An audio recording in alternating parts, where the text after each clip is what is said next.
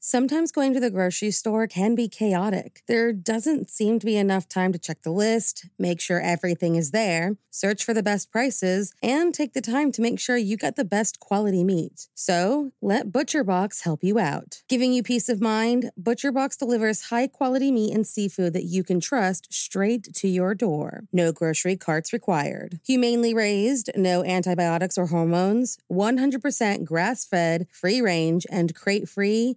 What more can you ask for? What about free shipping, customized box plans, exclusive member deals, recipe inspirations, tips, and tricks? You really can't go wrong with ButcherBox. Sign up at butcherbox.com slash morningcup and get our special deal. ButcherBox is offering our listeners a free for a year offer plus an additional $20 off. Choose salmon, chicken breasts, or steak tips free in every order for a year. Sign up today at butcherbox.com slash morningcup and use code morningcup to choose your free for a year offer plus get $20 off your first order. Say goodbye to your credit card rewards. Greedy corporate mega stores, led by Walmart and Target, are pushing for a law in Congress to take away your hard earned cash back and travel points to line their pockets. The Durbin Marshall credit card bill would enact harmful credit card routing mandates that would end credit card rewards as we know it. If you love your credit card rewards, tell your lawmakers hands off my rewards. Tell them to oppose the Durbin Marshall credit card bill.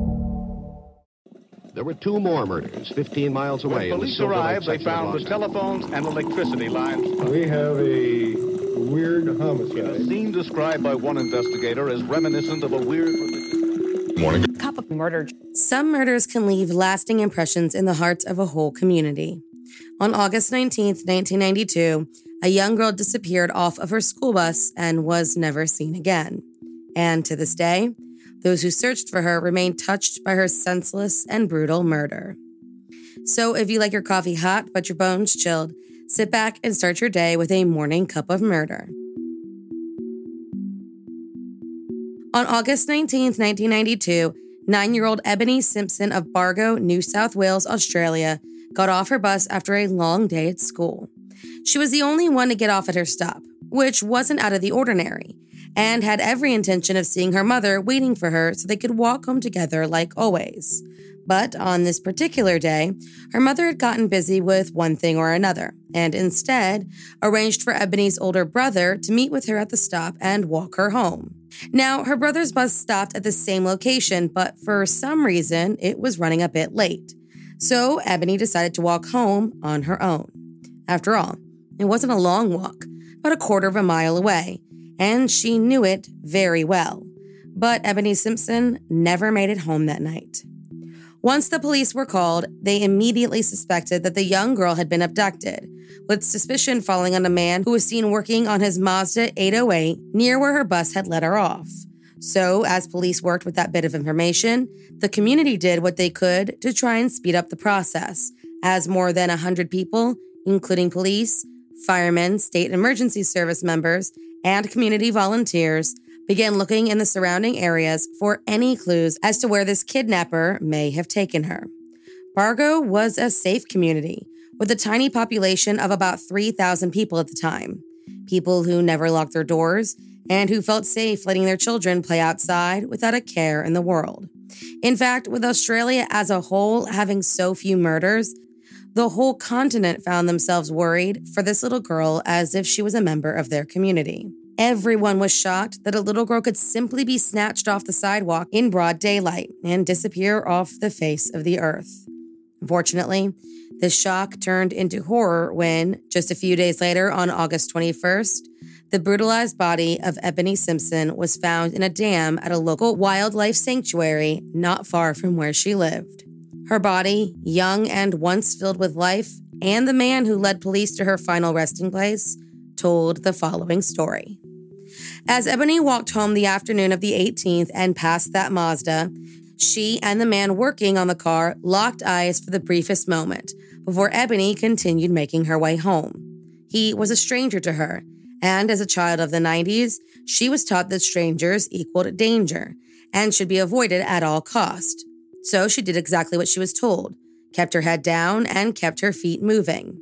but her feet couldn't outmaneuver the grown man who leapt out from behind the car, grabbed her, and threw her into the trunk.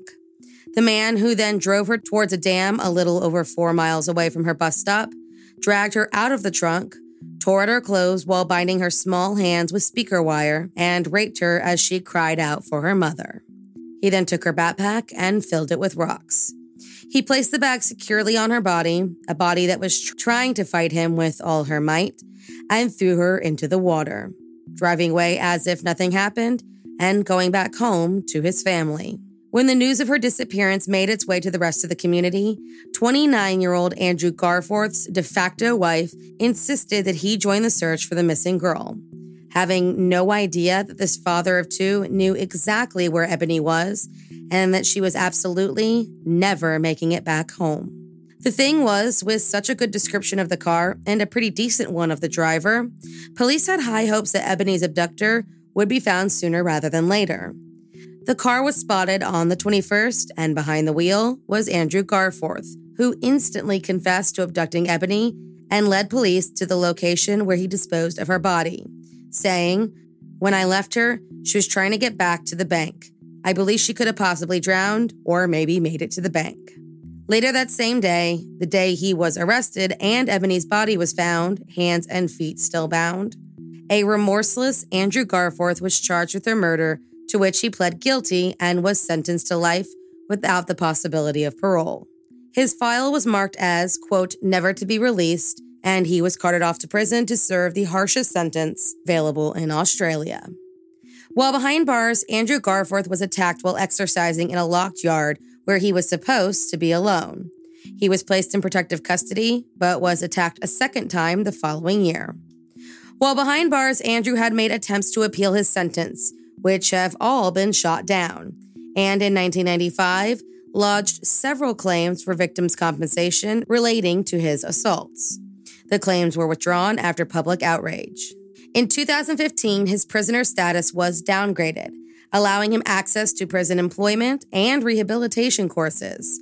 But the decision was immediately reversed by the Minister of Corrections.